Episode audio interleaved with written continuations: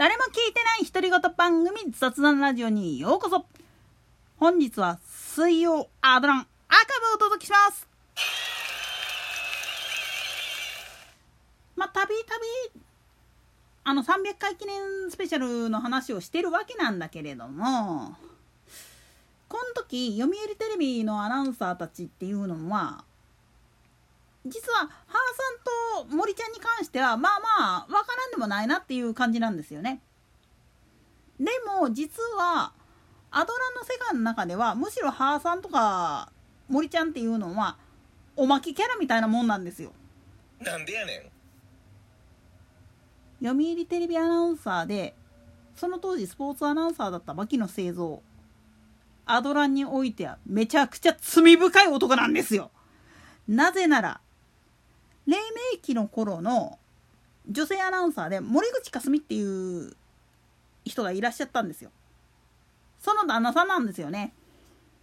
なんでやねん何がどうしてこうなったかっていうのはおいら自身ちょうどその時期の放送っていうのは全く見てないんで分かんないんだけれどもアドラン本3冊目とかのデータで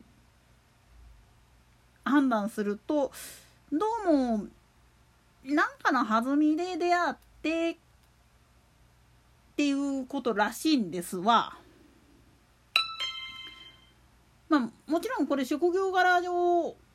他局との交流とかがあったりで当時 MBS の女性アナウンサーっていうのは小堀のおばちゃまとかともこおばちゃん以外はいわゆるアウトソーシングタレント事務所の方からの契約社員っていう格好で在籍してたんですよね。実のとこ言うとアキラさんももともとはそういう人だったんだけども途中からもう正規の社員として結局最後まで行くことになるんですけどね。まあそれは置いといて。だからちょうどアキラさんぐらいの年齢の人らより先でベルタソになる手前までに入社しているあるいは在籍していた女性アナウンサーっていうのはほぼほぼ契約社員なんですよね。でその条件っていうのが結婚した時点で契約解除プラスフリーランスっていう形になるっていう状態だったわけなんですよね。だからちょうどデビューしたあのー、柏木とか信光なんかと同期なんですよねその森口アナっていうのは。で彼女以外にもあと2人平山真理と茂木律子っていう女性アナウンサーがいたんですよ契約で。でも彼女らよりも先にかすみちゃんが結婚しちゃったもんだからある意味蜂の子つついた状態になったわけね。なんでやねん。しかもよりによって YTV のアナウンサー？はあ？というわけで寿大社記念という名のもとの公開リンチを番組の中で行いましたとさ。まあそのトラウマがあるないかかわらず300回記念の時にはきっちり母さんと森ちゃんに挟まれる格好で連れ出されてきているわけでございまして。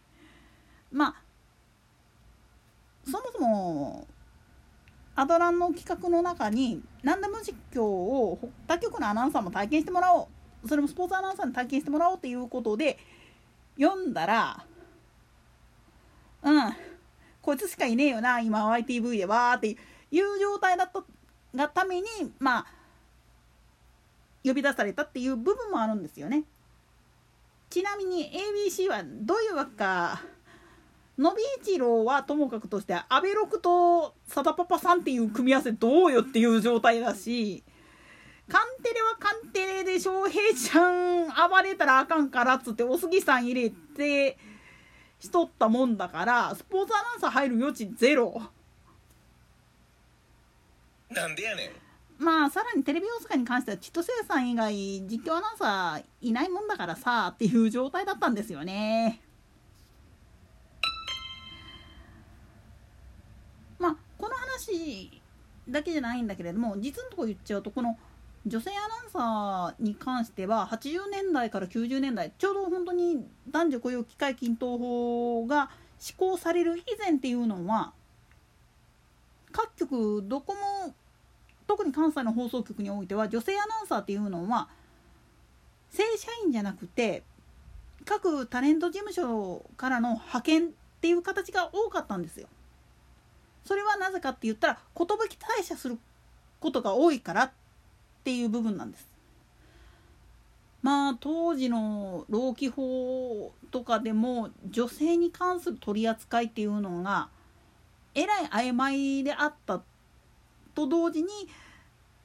今みたいにもう女性アナウンサーが結婚出産育児やりもってキャリア積むっていうこと自体が阻まれた時代なんですよね。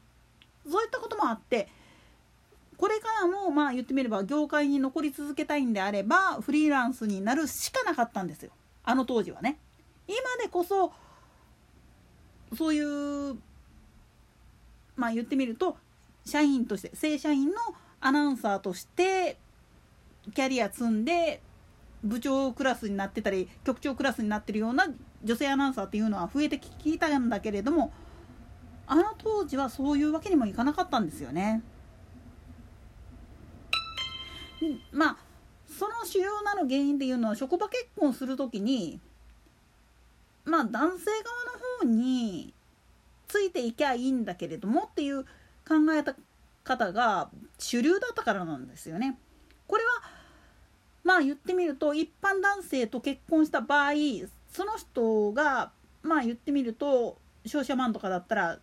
どっかに赴任先が変わってしまうわけですよね。そうすると家族まとめて移動っていう形にもなりかねないってなわけで結局アナウンサーとして残る